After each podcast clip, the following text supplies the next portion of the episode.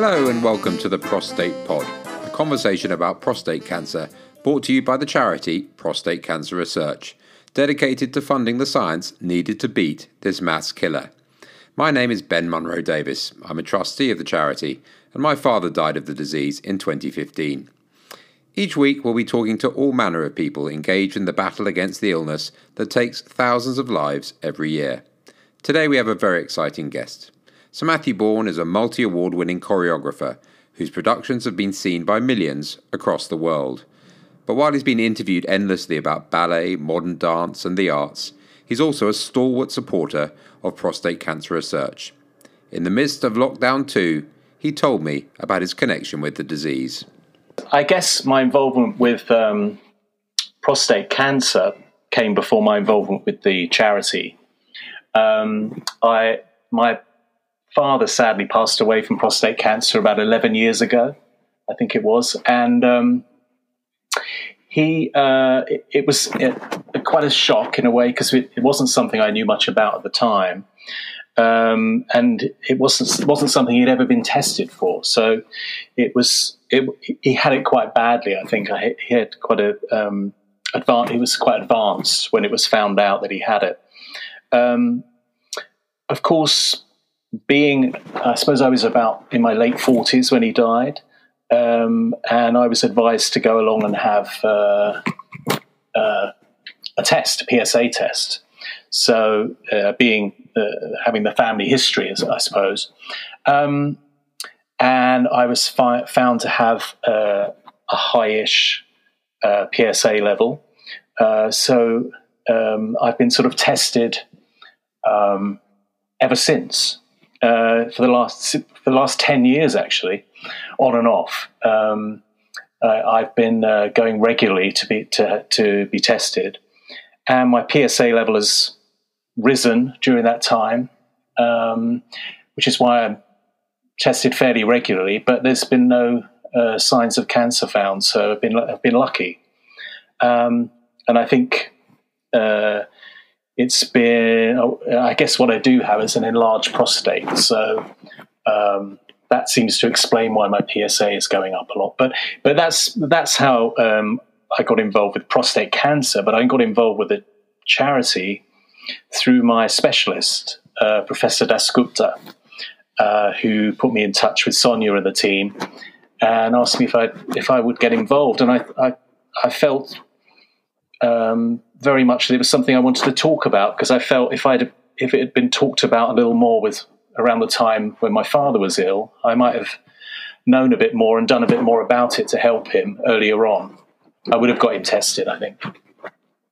Yeah, it's fascinating. My, my father died of the, the disease uh, five years ago, and uh, certainly when he was diagnosed, uh, I was very shocked at how little I knew about the disease. Did you, did you know much about it when your dad told you? No, I, I my dad was a bit confused by it by that point, actually, and and uh, I found it very difficult to talk to his doctors um, to find out more about it at that time, and I I, um, I didn't know anything about it. I, I think I'd, I.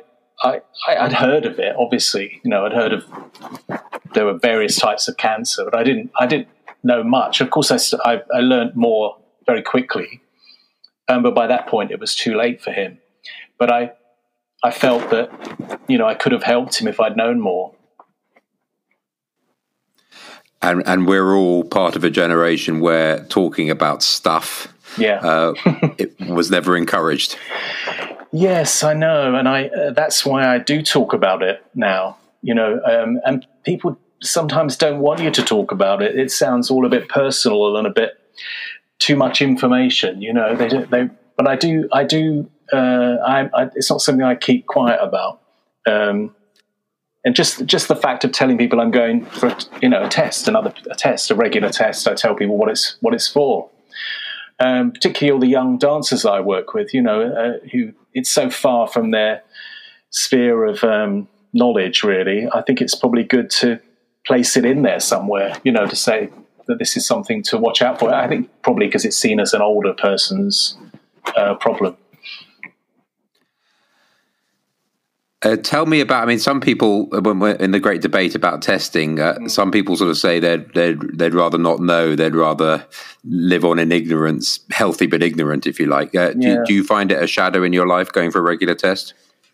Sort of in one way, I do because it's sort of there's always that point where you get the results and you you're always a little nervous on the day of getting the results. I've, I've done it quite a few times now, so um, I'm I'm very used to it Know the overriding feeling for me is always that it's it feels so much better being tested and knowing uh, something that can be quite mysterious and you can be very unaware of. I feel very well um, looked after in a way, and I I, I wouldn't um, I never have missed uh, an opportunity to get tested because I feel it's better to know, um, and it's something you often don't know about. And I don't know if you could bear to do this, but for our listeners who, who mm. might not know much about the test, um, mm. uh, can you can you uh, roughly go through what you have to, to go through? Oh well, it's very simple. Really, it's just a blood test, uh, the PSA test to to find out your PSA level, which gives uh, some indication of the possibility of the presence of cancer in the prostate. It's not. Um, uh, a definite thing, as, as my case has been proved. You know, I've been doing these tests for 10 years and they've still not found anything. Um, so there, there are, um, I, I, guess for that reason, in some ways, you know, I could have done without the, the, um, the worry for 10 years. Uh, but I think overriding that is the, is knowing that if it does come at some point, you know, it will be caught very early because it is in my family history. So I'm, you know, I'm quite pleased that I, that it's happening. But it's a very simple thing. I mean, I have um, because my PSA level is much higher than it should be, much much higher than it should be. Um, I have also had uh, two or three biopsies uh, to look at, have take a closer look, um, and those have obviously not. Uh, found anything either. But um, and MRI, I have every uh, an MRI uh, screening. I have every year, maybe once a year, just to, again to look a bit more closely. So uh, various things, but the PSA test is is just a simple blood test. And I don't know if you felt as well when I found out about my dad, I knew, I knew nothing about it, and also I was stunned how common it was. Yeah. And since then, uh, especially as we all get older, uh, so many people you know get it. Yes, and there, there's some, been some high profile ones, haven't there? You know, with Stephen Fry and um, is it Bill, Bill from Breakfast? What's it, Bill Turnbull from Breakfast uh, TV, as he used to be? People that I both know a little bit and have met, you know, uh, several times, and it is a it, it is quite common. Um, and I guess the thing, it's not something to be too scared of, actually, because uh, the thing I was told very early on is people more often to die with it than from it. You know, some, uh, it's a very slow uh, developing cancer. Um, so it's if it is caught early, it's it's a very curable thing. Um, so all the more reason to be tested from from the age of about fifty onwards. I guess it's it's advisable to be tested. But I, it's interesting you um, you say that some people prefer not to, and I I was astonished to hear that my my specialist, who is one of the top uh, names in in prostate cancer research and men's health, has, has not been tested, has never had a PSA test, and I I, I need to ask him more why why he hasn't. Um, but it's it's not in his family history, I suppose, and he for some reason he doesn't feel he needs to, um, which I found extraordinary. But that was um, that's the case. Everyone's different, I guess, but yeah. uh, it, it, it's certainly a disease that um, maybe because of the nature where it affects you, uh, men find particularly difficult to deal with. I think. Oh my goodness, yeah, I know, and it's it's just something you have to get over. It's you know, it, it, it's you're dealing with it's a medical thing. You're dealing with doctors and things. It's embarrassing, of course. You know, um, it, it's not something you want to contemplate, which is why you have to talk about it more actually to make it feel more common and more ordinary and more straightforward about like going to the dentist or something, you know. Um, I think that's important that it doesn't feel like a big deal. It's just a bit of embarrassment for a, you know, for some. Yeah, no, not, not the not, not the strength of the British, I guess. No. uh, I mean, it's fascinating. You, you mentioned um, dancers, and I, I, I'd be interested in um, when you talk to them about it, because I'd imagine on, on one level, dancers are incredibly health conscious. Like there's, yeah. if there's a twinge in their calf, they probably ring you up in the middle of the night. Um, uh, uh, does, does, their health consciousness uh, stretch beyond their physical injury? Uh, yes, it does these days. It hasn't always. I mean, lately, I think uh, uh, the dancers seem to be more um, generally health conscious. They're obviously fit and they they they look after their bodies, but because um, uh, it's a high, you know, they, they, they need to really look after themselves because that's their their tool. Their, that's their profession. Um, but I think things like diet and um, other forms of um, uh, health uh, consciousness are, are, are, really important to dancers these days, I think. But things like we've been talking about, about prostate cancer, it feels so far away because the, the, other thing about dancers is they're all very young. And um, I'm, you know, the age gap between us is quite big these days, you know, so it's, it is something that feels very far away for them. Has there been a big push on mental health in dancing? There certainly has in my profession. I'm a journalist, and I sort of ah, feel yes. talking about mental health is is helping people talk about prostate cancer as well. Yeah, well, it's a high stress job. You know, uh, being a dancer and being a any kind of performer really has its stresses, um, and that's taken into account a lot more now. And um, uh, the other thing that people forget about dancers in particular is their career is quite short uh, and they there's a lot of stress and mental health issues around when do I stop and and what am I going to do when I can't dance anymore? And it, it comes to you much earlier in life than it does for most people's professions. So that becomes a big issue for a lot of people in in my profession. Um, and I think there's much more awareness of that now. And certainly as a company, um, I hope that we are looking into and helping people with their mental health in, in ways that we certainly didn't 10 years ago. It's become a much bigger issue now. When does a dancer stop? Well, it varies depending on how your body's doing, you know, and also other things come into play like um, families and for the women, do they want to have a family and w- will they come back after they've had a child, that kind of thing.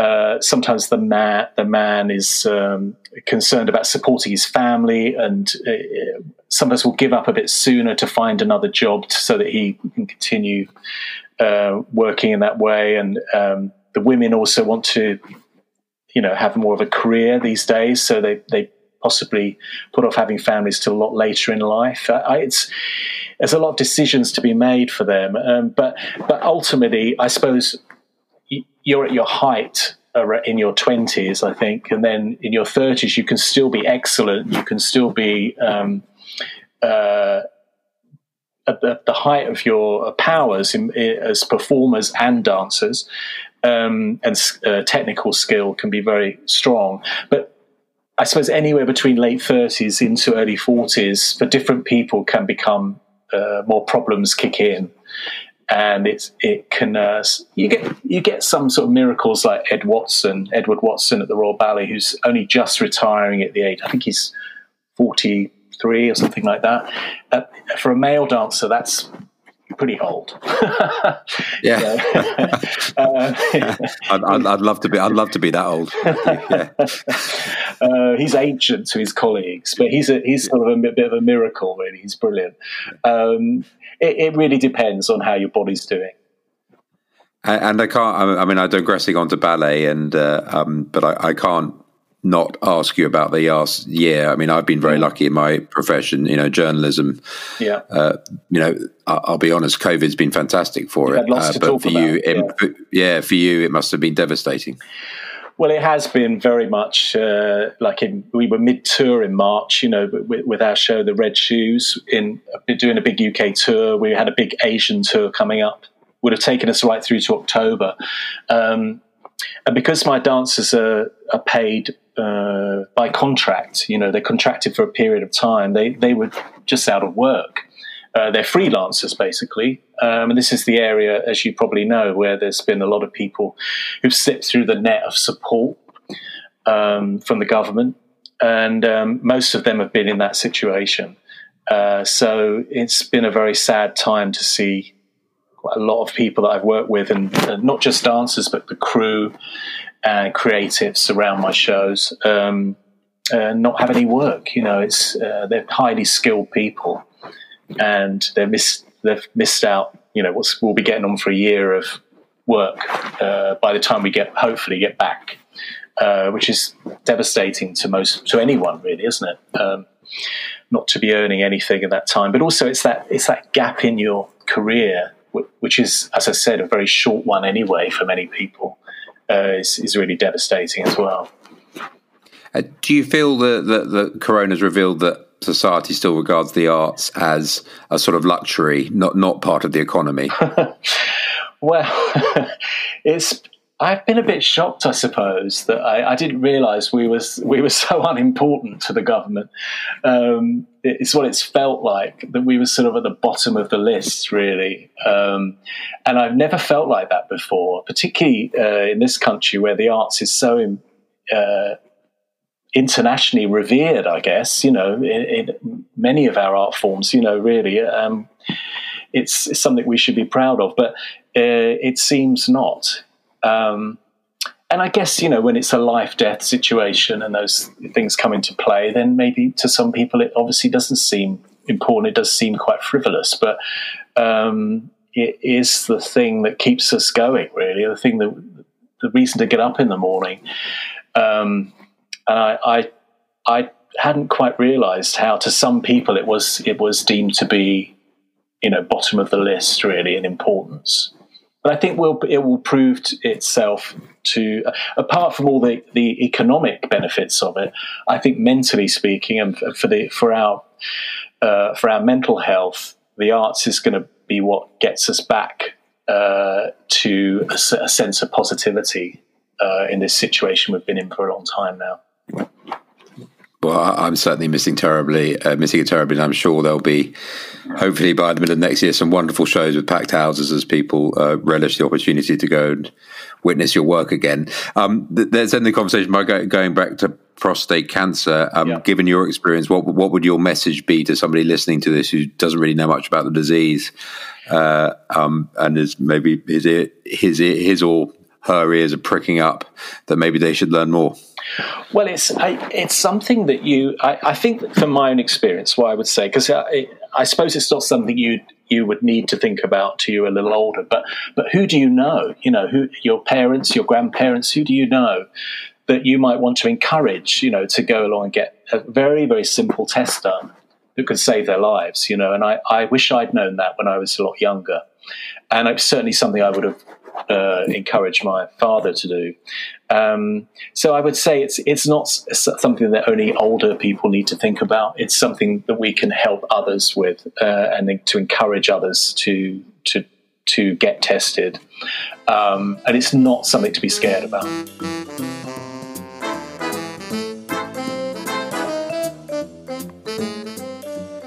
That was Sir Matthew Bourne talking to me, Ben Munro Davies, on the Prostate Pod brought to you by the charity Prostate Cancer Research.